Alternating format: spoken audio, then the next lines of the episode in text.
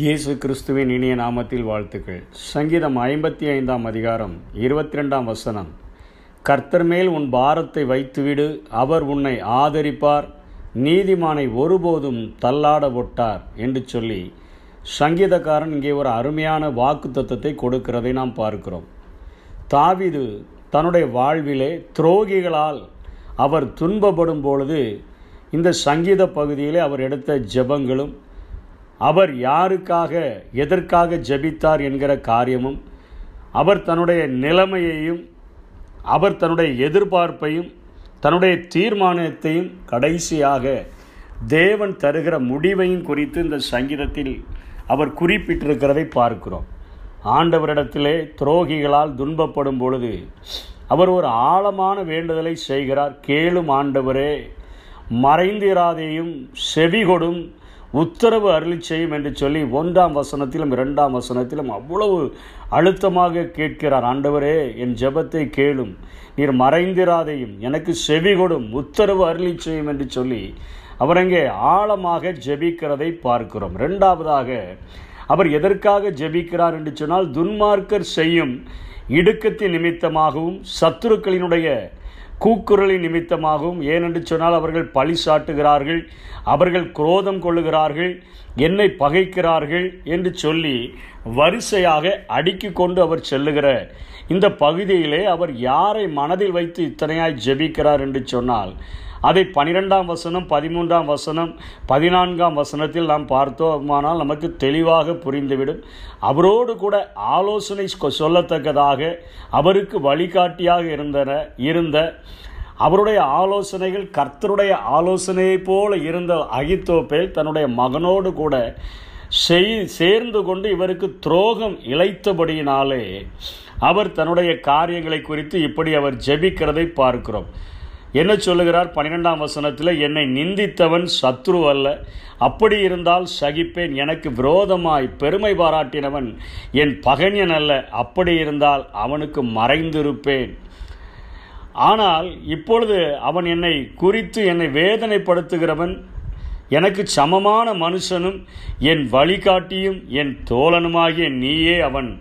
நான் ஒருமித்து இன்பமாக ஆலோசனை பண்ணி கூட்டத்தோடே தேவாலயத்துக்கு போனோம் என்று சொல்லி அவருடைய ஐக்கியத்தை அவர் அங்கே உணர்ந்தவராக ஆண்டவரை இப்படிப்பட்டவர்களுக்காக நான் ஜெபிக்கிறேன். என்னுடைய முதுகிலே குத்துகிறது போல ஒரு பெரிய துரோகத்தை நான் எதிர்பார்க்காத சூழ்நிலையிலே அகித்தோப்பில் செய்து விட்டாரே அவர் செய்கிற அந்த துன்மார்க்கம் இடுக்கம் கூக்குரல் பழிசாட்டுதல் என்மேல் கோபம் கொள்ளுதல் குரோதம் கொள்ளுதல் இப்படிப்பட்ட காரியங்களை அவர் செய்கிறபடியினாலே என்னை நிந்திக்கிற காரியங்களை அவர் செய்கிறபடியினாலே எனக்கு விரோதமாய் பெருமை பாராட்டுகிற செய்கைகளை அவர் செய்கிறபடினாலே நான் உண்மை நோக்கி ஜெபிக்கிறேன் ஆண்டவரே என்று சொல்லி அவர் இங்கே ஜெபிக்கிறதை பார்க்கிறோம். அகித்தோப்பியலுக்காக அகித்தோப்பேலின் ஆலோசனையை அபத்தமாக்குவீராக என்று சொல்லி ஜெபித்த சங்கீதக்காரன் இங்கே அதை விலாவரியாக தெளிவாக அவருடைய காரியங்களை குறித்து அவர் சொல்லுகிறதை பார்க்கிறோம்.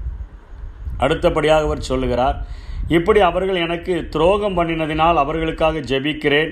ஆனால் என்னுடைய நிலைமை ஆண்டவரே எப்படி இருக்கிறது? என்று அவர் சொல்லுகிறார் என் இருதயம் எனக்குள் விளையாகுலப்படுகிறது. மரணத்தீயில் என்மேல் விழுந்தது. பயமும் நடுக்கமும் என்னை பிடித்தது. அருக்களிப்பு என்று சொல்லுகிறார். அதிர்ச்சி உண்டாக்குகிற ஒரு பயம். அதுவும் என்னை மூழ்கடித்தது என்னை மூழ்க பண்ணிட்டு என்று சொல்கிறார் அருக்களிப்பு அதிர்ச்சி உண்டாக்குகிற பயம் என்று சொன்னால் தனக்கு உயிருக்குயிராக இருந்த ஒரு நண்பன் ஒரு வழிகாட்டியாய் இருந்தவன் ஆலோ ஆலயத்திற்கு செல்லும்போது கூட கூடவே வந்த அவன் இன்றைக்கு எனக்கு எதிரணியில் நின்று கொண்டு இருக்கிறானே அதை நினைத்து பார்க்கும் பொழுது ஒரு அதிர்ச்சி உண்டாக்குகிற ஒரு பயம் அவனுடைய வார்த்தை ஆலோசனைகள் தேவ வாக்கு போல இருக்குமே இப்பொழுது அவன் என்னுடைய மகனோடு கூட சேர்ந்து விட்டபடியினால் நான் அழிந்து போவேனே என்கிற ஒரு சூழ்நிலையிலே அவன் கதறுகிறான். அதனால் தான் இப்படியும் ஜெபிக்கிறான். அவர்கள் பாசைகளை பிரிந்து போக பண்ணும். அவருடைய பாசைகள் அவருடைய ஆலோசனைகள் அகித்தோப்பிலினுடைய ஆலோசனையை அபத்தமாக்கும்படியாக ஊசாயினுடைய ஆலோசனைகள் ரெண்டும் ஒன்றி போகாதபடி எதிரெதிர் துருவங்களாய் இருக்கும்படியாய் செய்யும் என்று சொல்லி அவர் ஜெபித்துவிட்டு அவர் நியாயப்பிரமாணத்தில் ஊறினவராக இருந்தபடினாலே அவர் தன்னிடத்தில் நியாயப்பிரமாணத்தின்படி ஒரு தீர்ப்பை எதிர்பார்க்கிறதையும் இந்த சங்கீத பகுதியிலே அவர் எழுதி வைத்திருக்கிறார். மரணம் அவர்களை தொடர்ந்து பிடிப்பதாக அவர்கள் உயிரோடே பாதாளத்தில் இறங்குவார்களாக அவர்கள் வாசஸ்தலங்களிலும் அவர்கள் உள்ளத்திலும் பொல்லாங்கு இருக்கிறது. கோராகின் புத்திரர்களை குறிக்கக்கூடியதாக இருக்கிறது. முதல் முதலாக இந்த பூமியினுடைய ஆழத்தில் இறங்கினவர்கள் உயிரோடு இறங்கினவர்கள் பூமி தன் வாயை திறந்து அவங்க உள்ளே விழுங்கி போட்டவர்கள் கோராகின் புத்திரர்கள். இவர்கள் மோசைக்கும் ஆரோனுக்கும் விரோதமாக அவர்கள் கூடவே இருந்து எல்லா வழிநடத்துதலையும் தேவனுடைய வழிநடத்துதலையும் பார்த்து மோசையோடு கூட ஆண்டவர் பேசுகிற ஆண்டவர் பயன்படுத்துகிற எல்லாவற்றை அறிந்திருந்த போதிலும் முரட்டாட்டம் பண்ணிதன் நிமித்தமாக அவர்கள் மூழ்கடிக்கப்பட்ட அந்த ஒரு தண்டனையை நான் அதே போல தானே இவர்கள் எனக்கு துரோகம் பண்ணியிருக்கிறார்கள் என்று அவர் எதிர்பார்க்கிறதை இங்கே பார்க்கிறோம். கடைசியாக அவர் ஒரு தீர்மானத்தை எடுக்கிறார். இப்படிப்பட்ட சூழ்நிலையில் நான் ப எனக்கு புறாக்களினுடைய செட்டைகள் இருந்தால் நான் பறந்து போய் இலைப்பாருவேன் என்று அவர் பறந்து போகும்படியான ஒரு சூழ்நிலையை விரும்பினாலும் அவர் இங்கே ஒரு ஆண்டவருக்குள்ளாக ஒரு தீர்மானம் எடுக்கிறதை பார்க்கிறோம். தேவனை நோக்கி கூப்பிடுவேன். அந்தி சந்தி மத்தியான வேலைகளில் நான் தியானம் பண்ணி முறையிடுவேன். இப்படிப்பட்ட துரோகங்கள் என்னுடைய வாழ்விலே இழைக்கப்படும் பொழுது என்னுடைய வாழ்விலே அநேகர் எனக்கு துரோகம் செய்யும் பொழுது நான் நம்பினவர்கள் எனக்கு துரோகிகளாய் மாறும் பொழுது நான் சேர வேண்டிய ஒரு இடம் கர்த்தருடைய பாதமே. அந்தி சந்தி மத்தியான வேலைகளிலே அவருடைய வசனங்களை தியானித்து நான் அவரிடத்திலே முறையிடுவேன் அவரிடத்திலே நான் ஜெபிப்பேன். என்று சொல்லி சரியான ஒரு விடையை இங்கே சங்கீதக்காரன் எழுதினதின் நிமித்தமாக கடைசியாக கிடைக்கிற ரிசல்ட் அவரே சொல்லுகிறார் திரளான கூட்டமாய் கூட்டமாய் கூடி என்னோடு எதிர்த்தார்கள். அவரோ எனக்கு நேரிட்ட போரை நீக்கி என் ஆத்துமாவை சமாதானத்துடன் மீட்டு விட்டார் ஆதி முதல் வீற்றிருக்கிற தேவன் அவர்களுக்கு பதிலளிப்பார். மாறாத ஒரு தேவன் மாறாத உடன்படிக்கையின் ஒரு தேவன். அவர் திரளான கூட்டமாக எதிர்த்து வந்த எல்லாரையும் அவர்களை மடங்கடித்து அவர்களை எல்லாவரையும் அகற்றி என் ஆத்மாவை சமாதானத்தோடு கூட காத்து கொள்ளுவார் அப்படிப்பட்ட இயேசுதானே மத்திய பதினோராம் அதிகாரம் இருபத்தெட்டு இருபத்தொம்போது முப்பதிலே சொல்லுகிறார் வருத்தப்பட்டு பாரம் சுமக்கிறவர்களே நீங்கள் எல்லாரும் என்னிடத்தில் வாருங்கள். நான் உங்களுக்கு இலைப்பாறுதல் தருவேன். என் நுகம் மெதுவாயும் என் சுமை லகுவாயும் இருக்கிறது. என் நுகத்தை உங்கள் மேல் ஏற்றுக்கொண்டு என்று ஆண்டவர் அழைக்கிறாரே.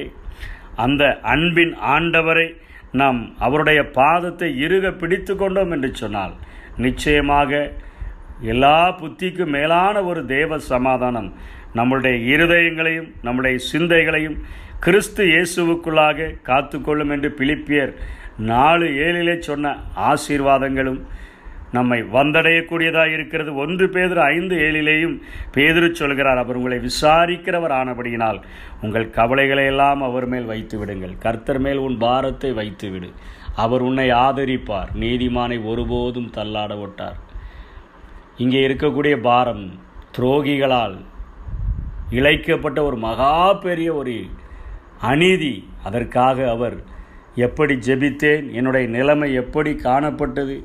எவ்வளவோ வியாகுலப்பட்டேன். மரண திகில் என்னை பிடித்து கொண்டது. அருக்களிப்பு என்னை மூழ்கடித்தது. பயமும் நடுக்கமும் என்னை பிடித்தது.